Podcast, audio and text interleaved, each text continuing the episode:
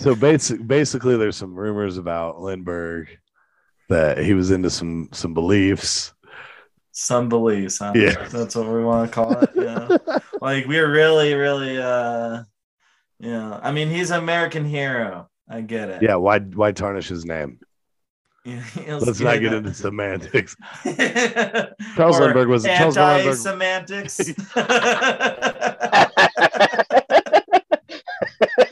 uh, Charles Lindbergh was a Um, Nazi sympathizer. The CIA killed JFK. There's Martians under the DIA. Guess there's nothing left to say but birds ain't real. Disney's got a frozen head. Paul McCartney might be dead. When he was once you just be misled because birds ain't real. Moon is hollow, earth is flat. Government invented crack. The only thing we know for fact is birds ain't real.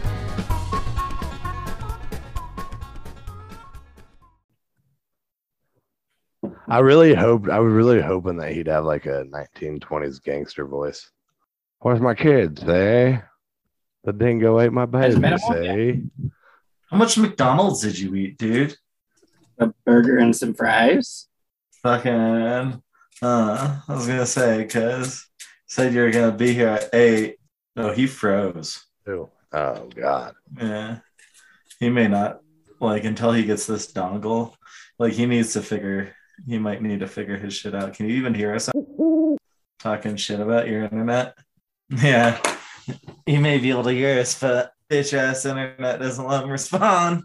Like Can you hear me? you're cutting out hardcore. yeah, hardcore. real dude. bad. Yeah, I hear you. You're fucking You sound like And you're on the wrong worse side. worse internet than fucking Kansas fucking internet having ass. and you're still frozen. Looks like dear diary. Fucking today I fucking ate a cheeseburger and fries for a half hour at McDonald's and fucking dropped off this call. so yeah, like the banter could just be on shitting on his internet. And just like, and I love how like between the resolution and his cl- uh like earth tone colored uh style of clothing and the background of his earth tone RV. It's like I'm looking at a black and white photo for a second. It's a lot better now, actually. yeah. Say something. I'm here. Can you hear me? Yeah. Much better now. do I differently? I nothing. It just disconnected and reconnected itself, and now it's good. I was So- gonna see the, say the lighting looked better, but then Now it's back to like black and white, dude. Like you're doing like a um Edgar Allan Poe type get up or something like that. we're gonna need to start wearing 1990s windbreakers at all times. Yeah, dude. Like you, Okay. like, and like, w- I like that we're relying on this like magical like dongle, internet dongle. I I'm gonna love the this word. shit fucking dongle. I fucking uh, I suggested it to somebody today.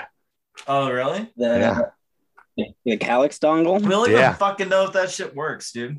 Heard it from a friend who heard it from a friend who there's a dongle that's been passing the internet around. Dongle is my new favorite word in the world. dongle. It's a pretty good word. Yeah. You know, It's uh, fun. Do you ever uh, do you use like Amazon Prime for like movies Yeah, or dude. whatever? And it's a legitimate word too. Because those like Fire Sticks too, like turn anything into a smart TV. you Yeah. know? I use Roku for dope. that. Roku's so uh, popular these days; they just be building them in TVs.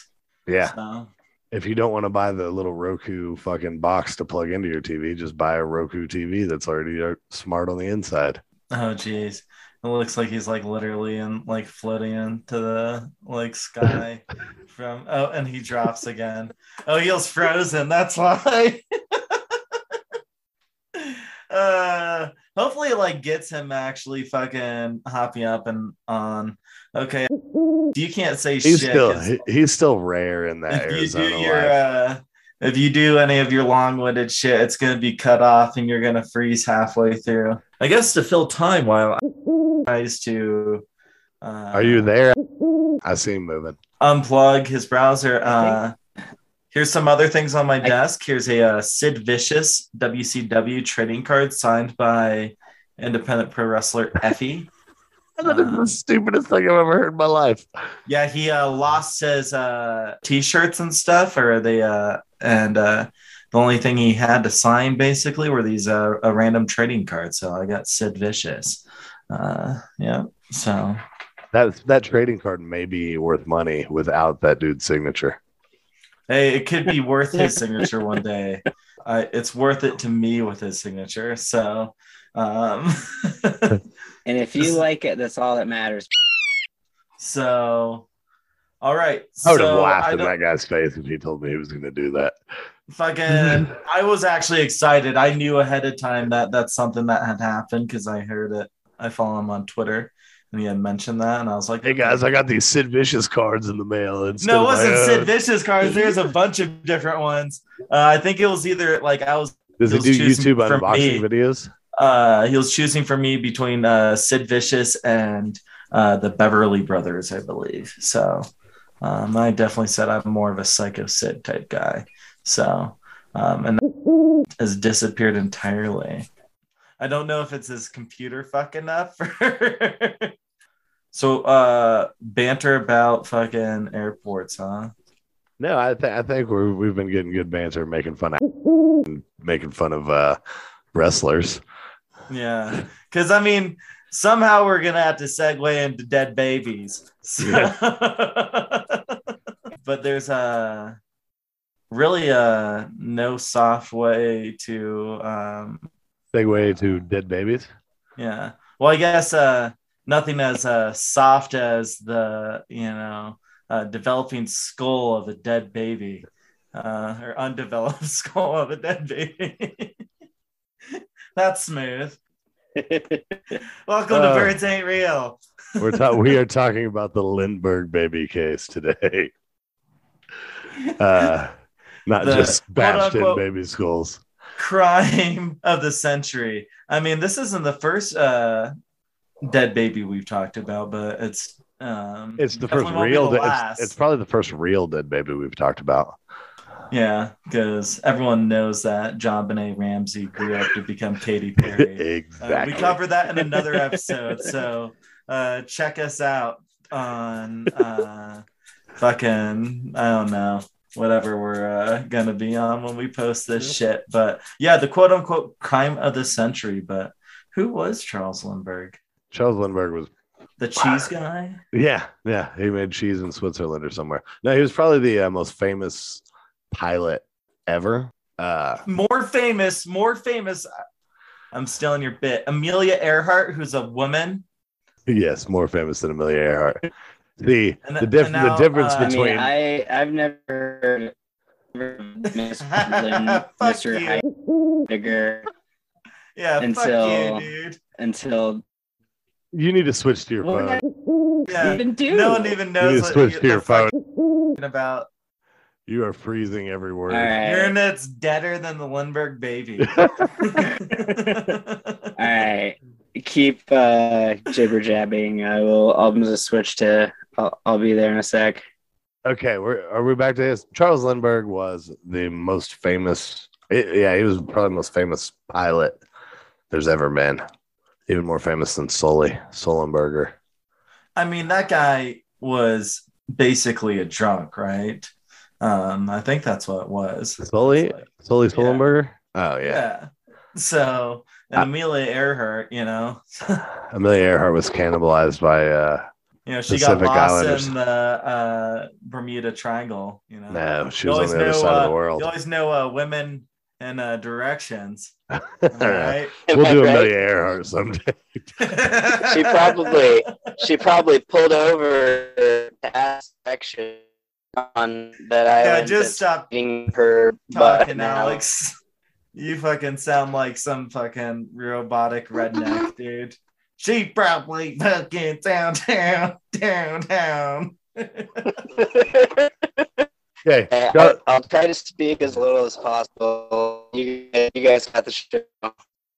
yeah, just mute yourself. So Lindbergh Lindbergh is famous because he flew from the first person to fly transatlantic from two major hubs, New York City and was it Paris or London? Paris. in a uh, single engine mono Ryan monoplane called the Spirit of the St. Louis, which was built specifically to fly from New York City to Paris. So, quick question: Do you know by chance how he like? I mean, carried that much fuel? The plane was like it was super light built to carry a bunch of fuel. Okay, cool. Single engine makes it a little smaller. I'm sure How was long did that shit take? gutted. though? Uh, 33 and a half hours. How did he stay up? Methamphetamine, my friend. Uh, Uh, probably, actually, combination of amphetamines. So. Uh, it was thir- it's a 3,600 mile trip, which it's not the, it wasn't the first transatlantic flight. Their first one was eight years before that, but no one remembers the fucking guy who did a little bullshit. No, I I, I think I read about this. It was uh like two uh two guys. Um, Oh yeah, yeah. It's because Lindbergh was the first one to fly it solo as well. So yeah, Mm-hmm. it was it was a team of dudes. They only flew like 16, fi- 1650 miles, 1700 miles. dude, I wanna I wanna write a movie about those guys and they're gay. Dude, just having sex it could be like other.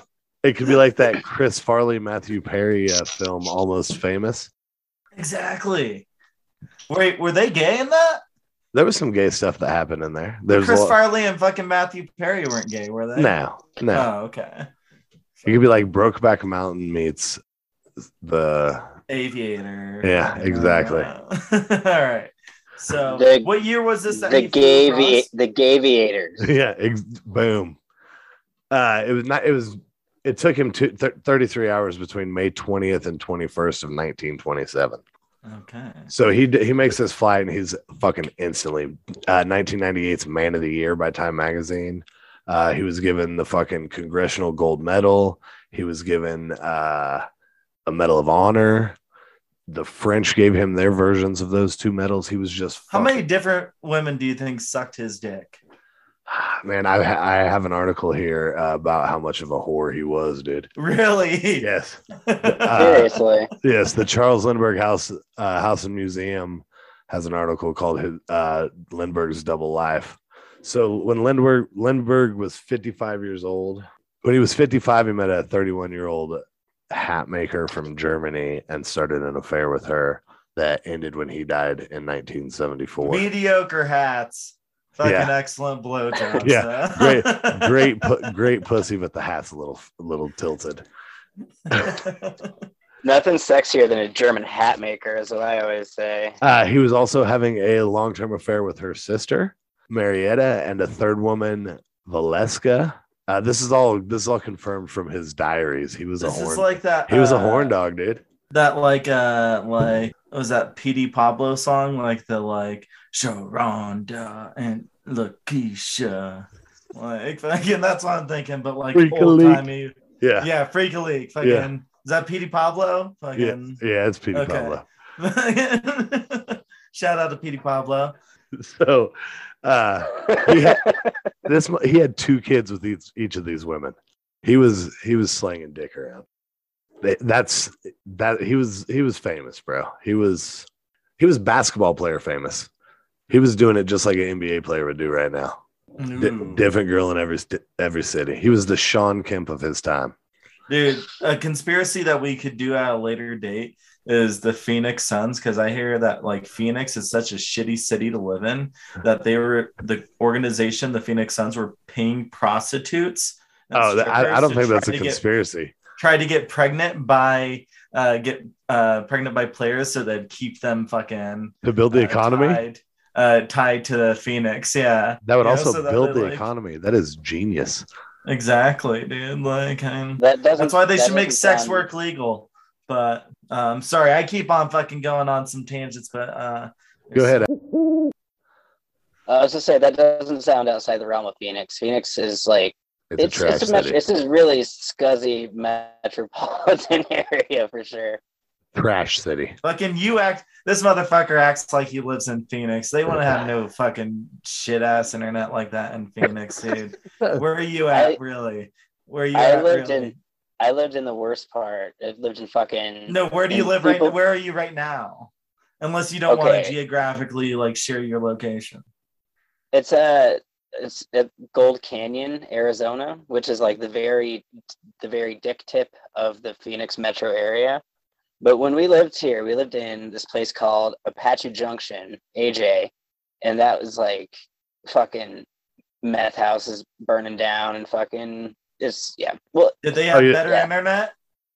they had good internet there, yeah. all right, hey, that's the fucking trade off. But all right, so back to Okay, so Sir Lindbergh, Charles. Charles Charles Lindbergh was at the he was the man. He was the most famous famous fucking person in the world, pretty much. In 1929, he married uh, Annie Mar Ann Morrow. She was uh, a heir of one of the partners of J.P. Morgan, and uh, her dad was her dad was Lindbergh's financial advisor. So they marry in 19. So he basically had like a fucking person that was ahead of a bank that fucking had like insider information on Yeah. like good investments to make. Yeah. All right, that's pretty good. So I was wondering how this dude got so rich from flying just across the ocean. Like, was he like was Spirit of St. Louis like oh, I'm sure, dude. I'm sure he was, dude. Pepsi? He was the most famous man in the world. He was getting paid to do everything. I'm sure a lot of it was like, I don't know what the rich per- people version of a county fair is, but like, I, I feel like he, he was at conferences. They'd He was probably getting like an appearance fee. you Yeah, know? yeah, yeah, yeah. So okay. I, I can only relate to like poor people go to the county fair to see uh, Harold, the world's tallest midget. Yeah, they used to have fucking real fucking heroes. Yeah. Yeah. I think Not it- just that midget. I think it's called a a, cot- a cotillion. I think that I saw that on Gilmore Girls. So cotillion is, is the is the rich person equivalent of a county fair. Okay. Oh, I thought I thought that was what a super tall midget is called. a cotillion, yeah. that makes more sense, dude. Fucking and Gilmore Girls, fuck off, dude. Different podcast. If you So- don't like them, we're making a bunch of Gilmore Girl references throughout the series of this show. Speak now. that I'm I'm going to gonna tell you right it. now. That Gilmore Girl reference was the was spot on. You had information that me and I wasn't aware of from Gilmore Girls. Girls, I'm cool with it. But if you're a betting man, you probably thought he was talking about the midget too. No, no, no. I, I've been gambling with you, dude. Like, I've seen you put like a hundred dollars bill into a slot machine and lose it within like five seconds. it happens all the time, dude. Pressing the instant spin button, you don't even like pulling the lever. You're just like, tell me if I win. Take it, take it, take it, take it. Okay, so Anne Morrow and Charles Lindbergh were married uh, May 27th of 1929 at uh, the Morrow Estate in Englewood, New Jersey. Uh, they had six children. I could only find the names of three of them. One of them died last year, bro. Was it the one from that was kidnapped? yeah. Ah.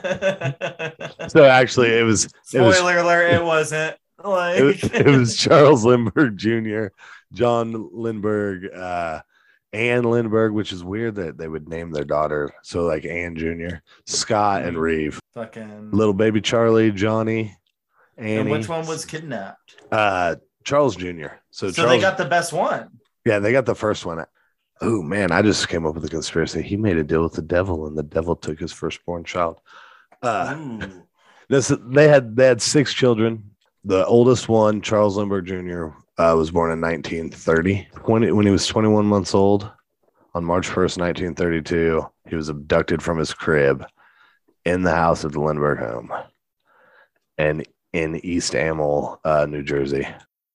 See, I'm picturing something like uh, that movie Raising Arizona uh, with Nicolas Cage and Holly Hunter, where they steal the fucking uh, like this uh, rich like furniture salesman has uh, like fucking what do you call it when you have like five of the same, you know, it's like twins times five. Oh, Yeah, basically Five Not tuplets. ten, but yeah, but quintuplet, quintuplets. Quintuplets, yeah. They I heard I heard that on Gilmore Girls.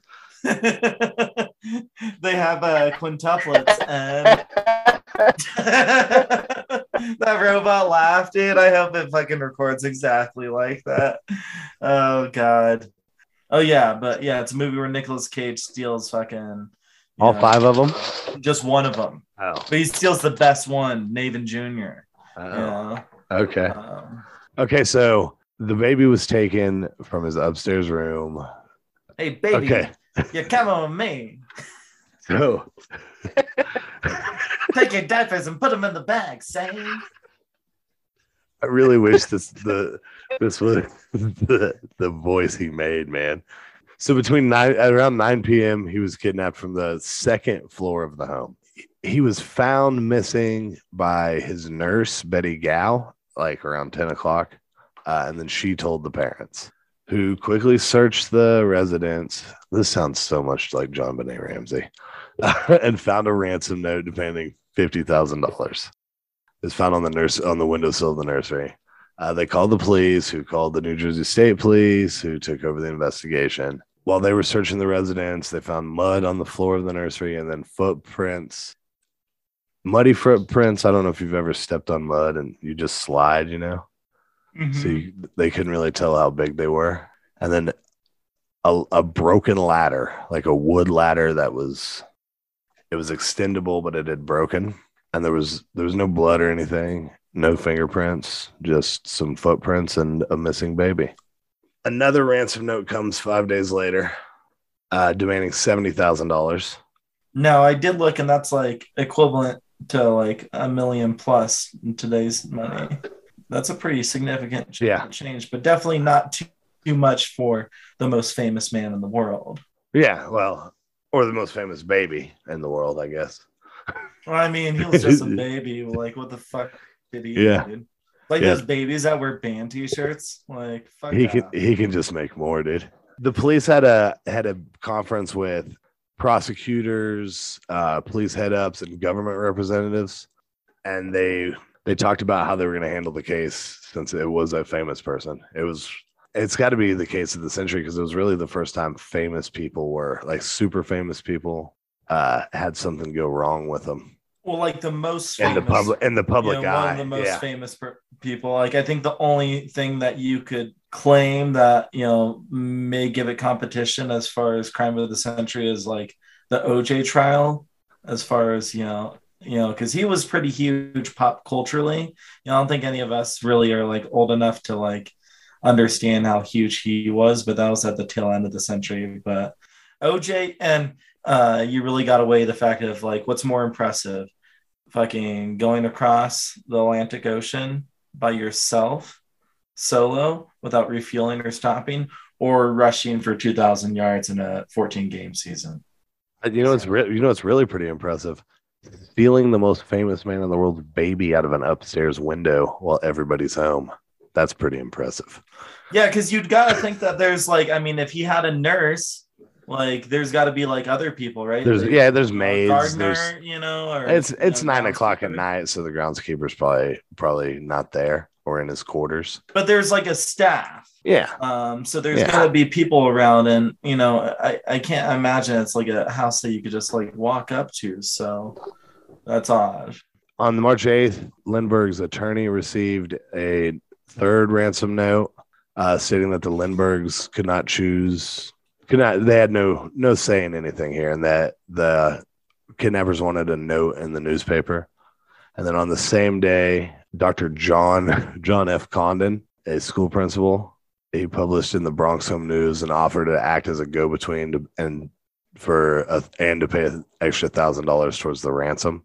And then the following day, he got a ransom note that the the kidnappers accepted it and that uh, You want to be involved, dude? Yeah. Fucking here you go. and then Lindbergh Lindbergh was like, "Yeah, let's let's do this."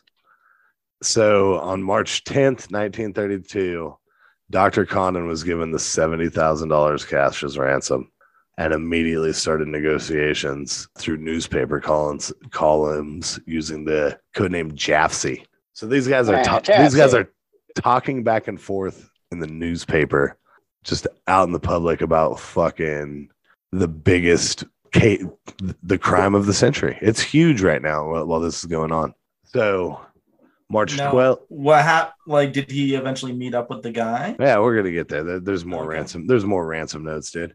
Jeez. Fucking- Dr. okay, so it's Is just like this the Zodiac killer, dude? Fucking I was gonna- so why so why did they just get some random ass doctor to do the talking? Like why? It was a principal. It, it, it wasn't, yeah. It was a principal. He was a doctor. His name was Dr. Condon. He posted an ad in the fucking Bronx Home News offering up his services.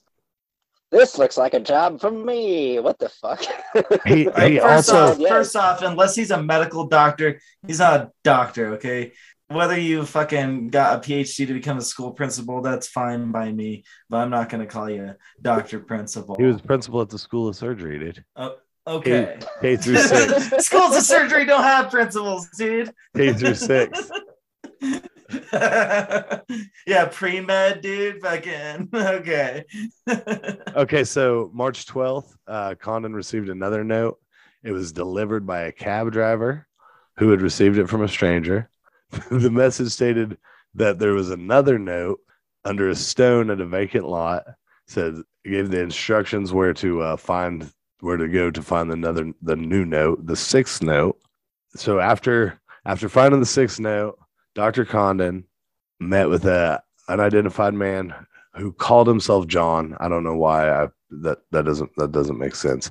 Met with a guy named John at a cemetery. Uh, they discussed payment of the ransom in person. Um, the the stranger gave Doctor Condon uh, b- the baby's sleeping suit that it was wearing whenever he stole it to show that they actually had the baby. Baby And it- sleeping suit. Were they fucking Mormon or something? Dude, it was the 1920s. They wore weird stuff. Oh. Men walked around with sleeping caps on. That was a s- s- Man. sac- sacred Mormon sacred underwear joke. Yeah. Those are better times, man. I wish I I long for the day that I could wear like a really long night shirt and one of those little cappies and You- just have a single candle on a stick. Or like Dude, I don't think in my home. anyone you know would question if you were to fucking fucking. If I wore that to Don't that fucking- I, I would wear that shit to the grocery store. Anyway. A dress and a dunce hat. That's all it is, is a dress and a dunce hat.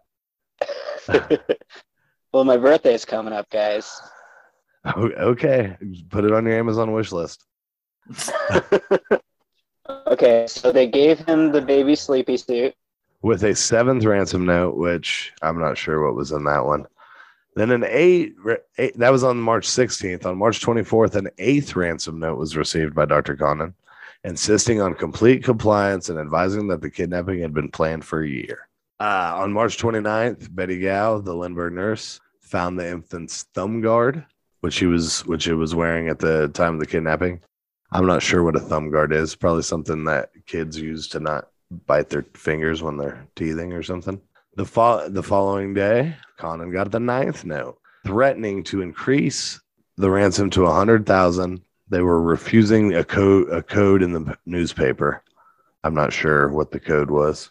I wish I had news. I could find the newspaper articles. I probably could have if I'd have looked a little harder. He got a tenth ransom note on April 32nd, instructing him to have the money ready the next night. Uh, Condon replied with an ad in the newspaper. The 11th, on the second, he got an 11th ransom note from uh, another taxi driver. And then he found a 12th ransom note, ransom note under a stone. The 11th note gave him another little scavenger hunt to get to another stone. He made it to the Bronx. And then the same evening, he he got he followed the instructions of the 12th note and uh, again met with the John guy. Uh, they were going to reduce the the ransom to fifty thousand. Now they're it's fucking two weeks in. They're trying to cut money off. Like they don't they don't think the kid's still alive. What's going? Yeah, like what's going on? Like this whole time, just you just like because they're rich as fuck, right? Like they have the money. Yeah. The baby the baby died during the kidnapping. Okay. So supposedly. trying to bullshit their way into some money. Okay. Yeah, yeah. So he gave he gave the stranger the money and for a receipt, and then uh, also the thirteenth note. It, contained where to find the child. He was supposedly on a boat named Nellie in Martha's Vineyard. Uh, John, the strain, the uni- unidentified John, walked into the woods And then they went to Martha's Vineyard the next day and didn't find the baby. They went again, and Dr. Positive was certain that he could recognize John if he ever saw him again. And that becomes huge for the trial.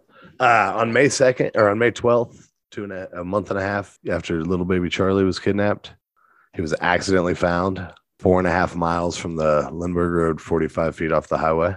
Wait, wait, wait, wait. Is this the big reveal? They found baby? Yeah. It it's common knowledge, man.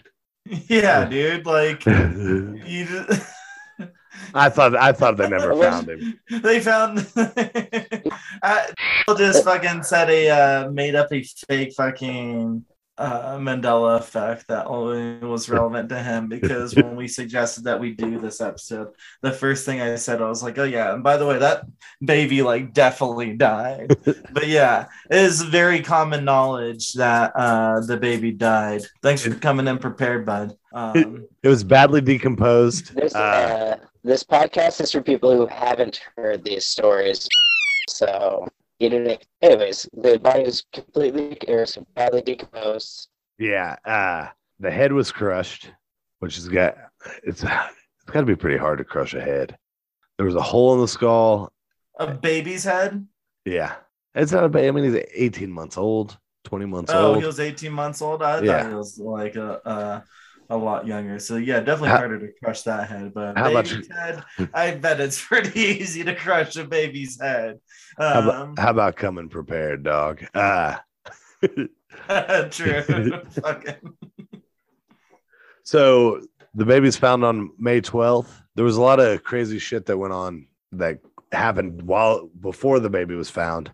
Uh, kidnapping a child and taking him across state lines was not a felony until after Lin- the Lindbergh baby was kidnapped. They did some investigating to find out who the fuck did this. Uh, John Condon, after the body was discovered, did his own PI work on the case.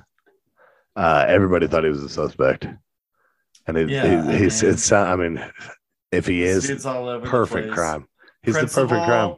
Doctor and private investigator, like Oh, and don't Yeah. forget about middleman in a fucking ransom case. Yeah, talk about fucking jack of uh, all trades, master of none, though, because I mean, he bought the ransom handling. I mean, Uh, we're talking about we're talking about Great Depression, Prohibition times, right? When was Prohibition? let's see. 1920 to 1933. So, So, yeah. we're we're in the mid, we're right in the smack dab middle of Prohibition, uh, right in the middle of the Great Depression. People are trying to make money, and retired principals don't have money, bro. that's true. So was it condom? No, it was I sound I sound like sounds like how uh, British people say condom, Yeah. condom. But uh, so it wasn't the principal. no, it was it, well, it was not the principal. Uh, he, but he kept investigating. It's like we hope to find that. Um, you know, it's like that By- South, uh, South Park episode. Like we hope to find that uh, some Puerto Rican guy. Well, pretty much, but this guy would in public scream, "Oh my god, there he is!" and go chase after somebody. And it, I mean, it was just him looking for attention. Ah, so they they tried tracking the money. Um, They had serial. They had the serial numbers. They sent copies of the serial numbers out to two hundred fifty thousand businesses in New York City. On May first, nineteen thirty three, a guy brought twenty nine hundred dollars to a bank for exchange, and it was bills from the ransom. And he had given a fake name when he turned him in. what was it, John? No, it was, well, it, it could have been. It was J.J. Faulkner. Okay, John John Faulkner. So Faulkner. So yeah, so during the uh during a 33 month period after the kidna- after the ransom was paid, uh the bills were spent throughout New York City. And detectives had realized that a lot of them were being spent along the Lexington Avenue subway route between the Bronx and Manhattan and uh, in a German Austrian neighborhood called Yorkville. In on September 18th of 1934, a teller at one of the at a bank noticed a gold certificate from the ransom with a New York license plate number penciled on it. On the like on that written on the outside, there was a license Mhm. plate number, and it, the bill was traced to a nearby gas station because someone had got the bill wrote the license plate number. I don't know if this was common common to do back then to for counterfeit prevention, but write license plate numbers on bills. But this, I, I don't know. That this guy wrote it yeah, on well, there. like I think like because like what he actually had were like gold bonds. yeah, yeah. Instead of bills, yeah. So that's why he actual bills. he took so- twenty nine hundred dollars in gold bonds to that Manhattan bank, and they found out they were. But yeah, this uh, that's I just find it weird that he wrote it on the money. But yeah, he the gas station manager thought he was suspicious or a counterfeiter, so he wrote his license plate down. And the license plate belonged to a guy named Richard Richard Hauptmann, a German immigrant with a criminal record. And I hear he was also a carpenter as well. And Mm-hmm. uh, my research, so that he would have been able to make He a would- ladder. Or he would have had a ladder. I mean, a Yeah. carpenter's already going to have a ladder.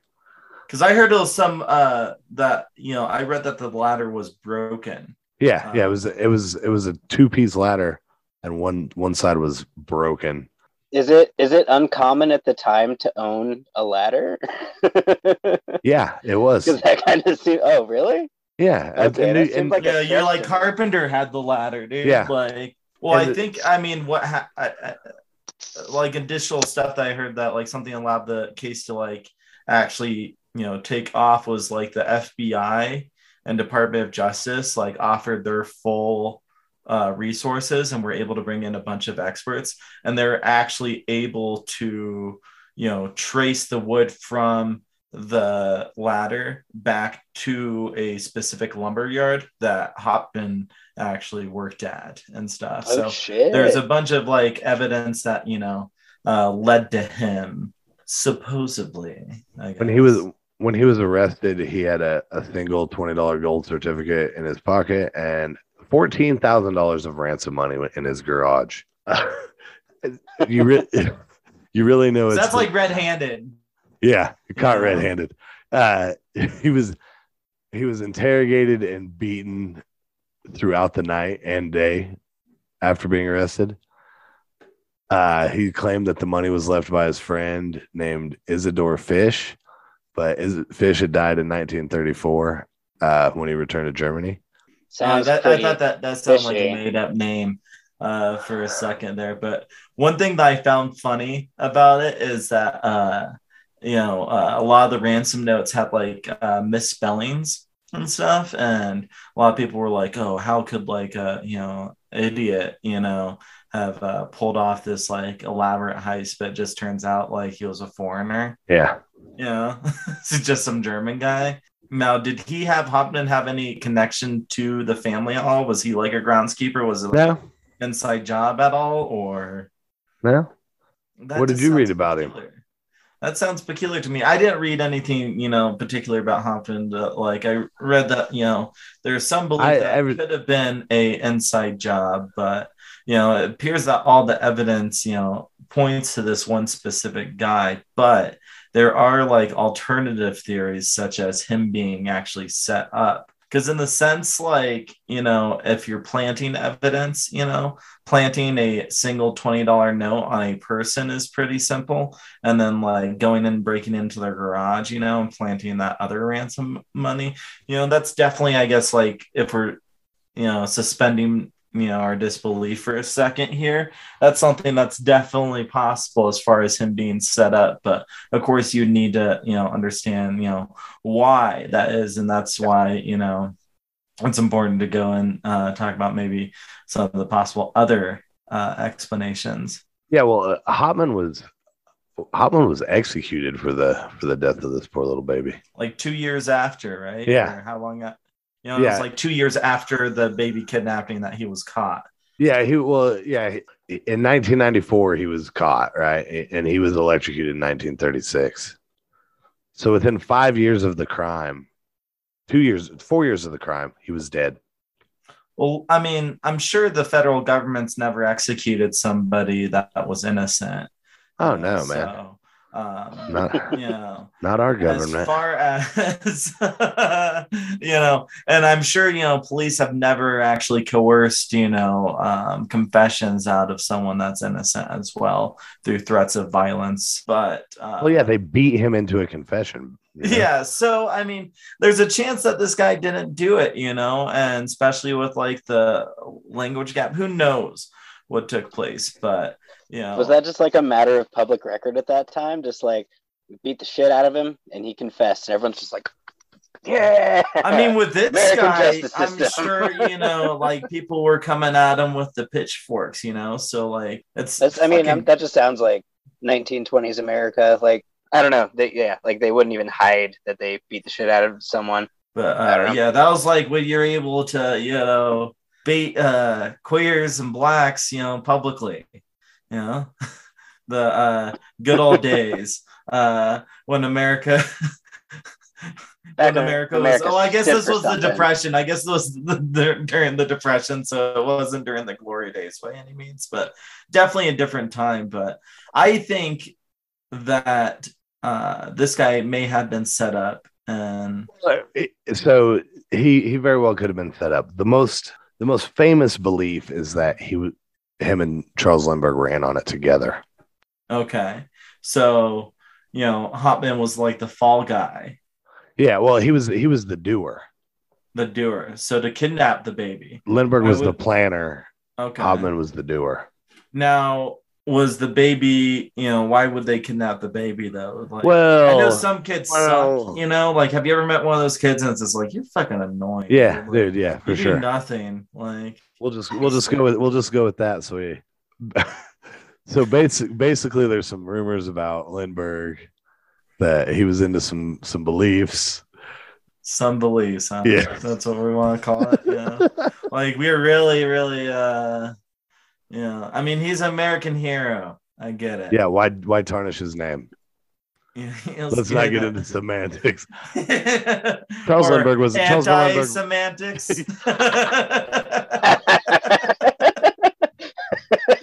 uh, Charles Lindbergh was a um, Nazi sympathizer, or Oh shit. Okay. so I mean, his child was a little off. He believed he was a supporter of eugenics, which is So, a Nazi sympathizer. I mean, I, I, I, I, don't think. I mean, I think the, the term Nazi sympathizer, you know, I think like is premature because this is before, um, before the, you know, World War II. Hitler Hitler ran Um, National Socialist Party. But if you look at his beliefs and some of his statements, they are align very closely with that of the uh, you know uh, Nazi Party, such as his belief on you know eugenics. Now, what was wrong with the kid? Like, do we know? No, th- there's just Um, speculation that maybe I had a cleft lip or club leg or Geez, a cleft lip. Like, isn't that something that just could be like again. up? This is 1928. Yeah, just like oh. Remember how we talked about county fairs? What, what was his wife's name again? It was like, honey, you Anne. know, and you know, your uterus is acting up again. You know, our Charles Jr. has got a cleft palate and a club leg. like fucking, uh, just blame it on uh fucking women and you know, I don't know, immigrants. Probably. Well, yeah, that was another thing. he didn't like immigrants or Jewish people. yes. I mean, uh, here's here's a good quote uh, that I like. Um, you know, the three most um, important groups who have been pressing this country towards war are the British, the Jewish, and the Roosevelt administration. And he like it's this crazy speech that he gave. You wanna listen to it? Iowa. We can listen to it. Like the crazy part is it pretty short or? Yeah, it's uh, I got like a minute and 27 seconds. So Oh yeah, let's listen to it. The horse's mouth. in this country and abroad who will do their utmost to draw us into war. Against these interests, we must be continuously on guard. But American opinion, but American opinion is now definitely and overwhelmingly against our involvement. If we desire to keep America out of war, we must take the lead in offering a plan for peace. That plan should be based upon the welfare of America. It should be backed by an impregnable system of defense. It should incorporate terms of mutual advantage. But it should not involve the internal affairs of Europe. They never were and never will be carried on according to our desires. Basically, just him saying "fuck Europe." Damn. That yeah would've- so he had a uh isolationist you know view like there's you know the two stances you know world war ii of you know having like he was part um or associated with the american first america first uh uh committee that is very familiar to you know some of the rhetoric that uh, donald trump was running on as far as you know uh, not having an interventionist uh, strategy in foreign affairs, uh, focusing on you know uh, kind of uh, lowering immigration and just you know keeping you know uh, everything you know isolated and, and Yeah. thinking about your own problems. Um, National Socialism, Nazi, Yeah. hey, Nazi. so and i remember and he also had this idea that you know uh, because there were you know people of color such as you know uh, the japanese in uh, world war ii uh, that there was this uh, external threat uh, to the white race of you know people of color rising up to the ranks and that you know uh, a lot of these uh, white countries that are going to war um, should really put their disagreements aside to really like fucking send the Japanese to hell, more or less. So, um, so he had some pretty extreme views. So it is possible that he would want to get rid of his baby and just It- yeah, well, not only only if it was deformed in some way. It'd have to be a pretty, you know, for me to want to get rid of a baby like now. You've never had had one, dude. It doesn't pretty- take much. It, it, yeah, it, it had to be a pretty crazy deformity though for me to like Yeah, yeah. Even then, I may just like hide it in the attic, you know. But like, this like, is a raw fish heads. this is a Uh. famous person in 1934, 32. True, and you can't just have like an abortion or whatever. Yeah. You know? Postpartum, especially, postpartum especially, uh, abortion.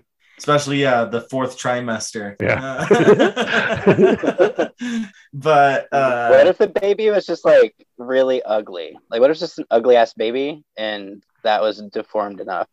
Because I mean, like, I don't know. Like, this is a fun. This is a fun little dive Uh, into the possibility of him killing the baby because of eugenics or getting rid well, of. I think I think the only two pictures of are like the picture behind and then the baby dead. So Oh, unfortunately, there's, no, there's more pictures. there's- Hold on. there's There's, more more. I have.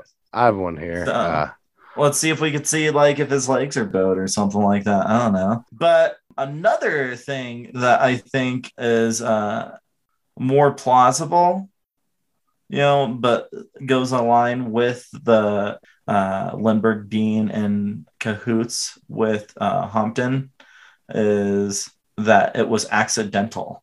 Um, there's him in a chair. all right, let's see if we can see his legs. He looks like classic old timey baby clothes. It kind of looks lame, dude. Especially in that five reasons why the Lindbergh baby. It's like probably five re- reasons why the Lindbergh baby was killed. BuzzFeed's Okay. top five reasons why the Lindbergh baby was killed. Number four will shock you. What if it was just his curly hair? Yeah, fucking don't like his curly hair, redhead. What? But his, see the, well, there's something in the way. What is he? Ah, that that photo confuses me. Ah, So, there's one more. yeah, for- I think the most like plausible thing is that it was accidental, and that this baby was dropped from the ladder. it was actually either- kidnapped by somebody, but it was accidentally killed. Yeah, so like either, you know, yeah, like when they're carrying out the baby, you know, because they said that the ladder was broken on one side. Yeah. What if he like fell, breaks the fall with the baby, crushes the Crushes it. skull, leaves it in the nearby woods, you know, and it's like What shit, do? What do this did do? not do go What do I do? What do I fucking do? well at all. Because uh, for me, like the broken ladder is kind of like the smoking gun of it. Like that's why it's so conspiratorial to me. Cause I mean, like if somebody broke into the house 9 p.m., everybody's home, you can hear a fucking ladder breaking, right? They're not just like snap. Oh, probably nothing. Probably just some so Jews in the street. what if what if you know you remember that time uh michael jackson took baby blanket and like threw him over that balcony what if fucking charles lindbergh was doing that to the baby and was like hey everyone look america this is america's baby and then actually So- drop that shit That is a kind of a theory that was uh, brought brought the uh, defense attorney Gregory Ahlgren claimed in his book uh, crime of the century, the Lindbergh kidnapping hoax. So the whole book is based on Charles Lindbergh, like was a prankster. You know, he was the Ashton Kutcher of his time. You've just been burned, dude. Yeah. Welcome to welcome to Bamboozled with me, your host, Charles Lindbergh. So the what what what Ahlgren claims is that Lindbergh climbed up the ladder to pretend like he was kid the baby was kidnapped. He was gonna fuck with the the maid or we we know he's a horn dog, so maybe he was banging the maid or the nurse. So he took the son out of the I'm gonna pretend I'm gonna kidnap the baby and then fuck her. It was And then he fucking fell off No. the fucking. He fell off the fucking ladder, broke his fall with the baby, crushed the skull, fucking panicked, and threw it in the fucking woods. Exactly. That's the whole theory. The whole theory is And then went inside and fucked the fucking maid and was like, "Hey, you should probably check on the baby." And she said, "Oh shit, Charles Jr.'s gone."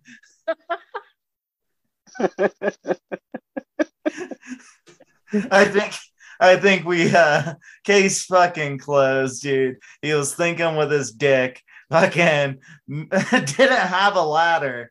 Didn't have a ladder, so he made a fucking makeshift ladder. and then it obviously broke because he was not a fucking you know. Uh, yeah, carpenter. Because like, why would a fucking carpenter like have a shitty ladder? You know, so like, I don't think Compton's uh fucking ladder's breaking. If Why would a rich person have a shitty ladder? yeah, that's why fucking he was probably drunk, thinking with his dick. He's like, oh fuck, how do I get up there? I'm gonna build a ladder. Fucking built this ladder. Fucking totally fucking snapped like immediately. Uh, Like it was enough to hold him barely. But as soon as that like added weight of the baby, fucking it just immediately snapped and let him tumbling. My Nothing- name's Charles Lindbergh. Welcome to Jackass. oh God. I didn't think we were gonna be able to make dead babies funny. Uh, but we uh, found some way to do it. Um, that's for sure. Babies dying is terrible, yes, but we did find a way to make it pretty darn, pretty darn jo- joking. Like, yeah. This Pretty dude- darn jokingly. fucking the man with words, fucking author and I um, wrote a, I yeah wrote as far as the uh three uh yeah you uh you wrote a book in the sense that charles lindbergh made a ladder. Just, just kidding. Your book was a lot It's better still- that. It's still you know, technically if you made a ladder out of your books, dude, it would have fucking that baby would still be alive today, or Jess have died. um, but as far as like the three main theories, I guess so. We have that. It's really I mean, just I- it's really just a guy was executed for one, and then there's the other one where someone dropped the baby out the fucking window on accident. yeah. Whether it was the uh, kidnapper, the prankster, uh, the bamboozler, Charles Lindbergh, and I honestly think a guy was set up. I mean, I'd have to go through the evidence, you know, and I assume like uh, everyone was able to like confirm that's him, but like no one's gonna be that's him. Like people are gonna go with the mob, especially back then. It's too hard to not just look at Hotman and go, "Hey, Yeah, he's 'Cause got it's like- but like my whole thing is like a carpenter. Like, why the fuck would he like not have a better ladder? because he was a poor carpenter and he was kidnapping kids so he could buy a new ladder.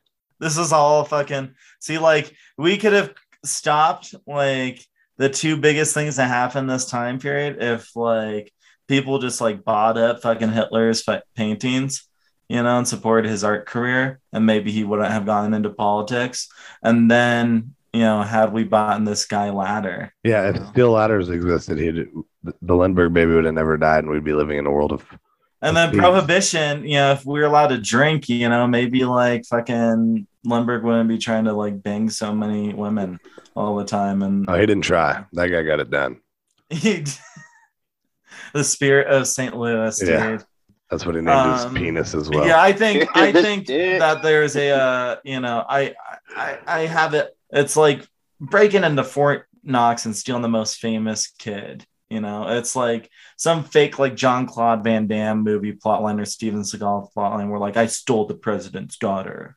That shit doesn't happen. you know? Yeah, it's it sounds like a movie. It, it it's a lot. It's it's an inside job. But you got to understand. I, I honestly could see it was him playing a prank and then like he fell and just like in sync, like putting your hands out to fall, but he's holding the baby, you know? So it's just he he chested the baby uh-huh. and landed face down. or yeah. you know. Obviously, like rip roaring drunk. I just feel like during Prohibition is when people are actually the drunkest that America's ever been in history. Well, people pe- like people all over big cities made money kidnapping famous people and their children. Like that was like it was it was regular everyday shit. That's why This is a key detail. when having children in 2022, always get your children chipped when child chips. Yeah, with Our first sponsor, dude, is like a fucking company that'll uh place It'd just be the implants in you. the COVID vaccine, right? Yeah. It's just no, it's just a picture of a fucking toddler with an earring, except for the earring is one of those things you like fucking tag cows with. Or or yeah, you just glue a glue one of those Apple things to their forehead. They're called Apple Airs. yeah, air tags, yeah. Yeah, Like you just hot glue them to their heads. So uh, are we uh are we kind of split on this? I, I, believe think Hot- I, I think we're split because I believe Hotman did it. It was case closed. Well, I believe Hot. I, I believe Hotman was telling the truth when he talked about his buddy that is Isidro that died in Germany. I think they were, did it together just because they were they're poor immigrants trying to buy a new ladder. I mean, fucking Tales old as time, basically that one. Buying a ladder and you end up fucking smashing a baby when you fall from your fucking one that needs to be replaced and have to go fucking scramble to hide it.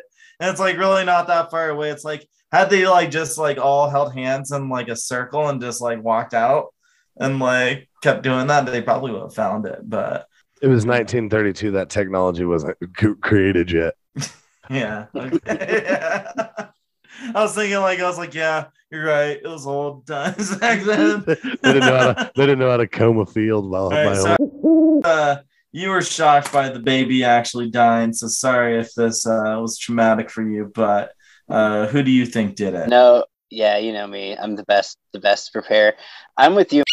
Like I really think like fucking Miss Mrs. Lindenberg left the house that day just like, all right, Charles, I'm going to Martha's Vineyard. Don't forget to buy a new ladder and don't fuck the maid. And then he didn't. He didn't. Yeah. He, he didn't listen to her at all. He didn't do what he was told. He was- Make sure the baby doesn't as- die. well, you're gonna be bamboozled, honey, because fuck your ladder and I'm gonna fuck the maid. Yeah, Yeah. I think. well, well, don't kill the baby. Yeah. Oh, you. Just like, well, whatever you do, don't kill the baby, and uh, you know, certainly don't break that antique ladder. Like- you know, there's only enough. ri- Or it can only. It's only strong enough to carry one person. Yeah, I- it could go. Something could seriously go wrong if you pretend to kidnap the kid while trying to play a prank on the maid while before you're trying to fuck her. Dude, I just love that we like portrayed him as some fucking serial pervert that just like he is a serial person. smash his child, dude. fucking shielding him, shielding his fall with his fucking 18 month old child. God damn, that's horrible. Like, It's just like it, every every time I think about it, it just becomes more cartoonish. He's just up on the ladder and it snaps, and he just like throws the baby, but catches himself, and he's like, "Oh, that was a close one." And then all the rungs on the ladder break, and he fucking lands on his head. no, he's like, hol- he's like, it's only like a second story window, so he's like hanging from the windowsill. Baby comes down like and breaks the ladder. fucking because I still like that. It's like a hand, it's a homemade ladder. Because remember we established that you know unless you're a carpenter, you fucking you know or a tradesman, you know you didn't have a fucking ladder.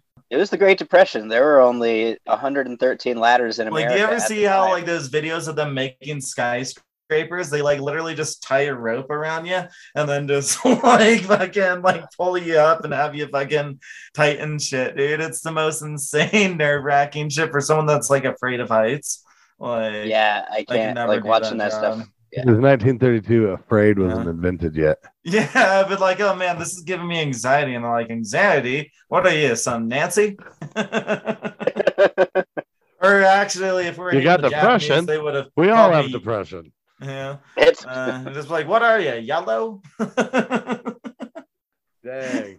I'm glad you said I'm Japanese so I can say this before, before you said that. yeah, you know. All right, hit him with the closer, Max. Uh, some of this might be bullshit. Some of it might be true, but that's up for you to decide. I was try- gonna try to make another dead baby pun. but, um, uh, All right. Drop a baby, it goes boo boo. Birds Ain't Real is a counterculture media production. To keep up with Birds Ain't Real, you can find us on Instagram and Twitter, and you can listen to us wherever you stream podcasts. Thank you for listening.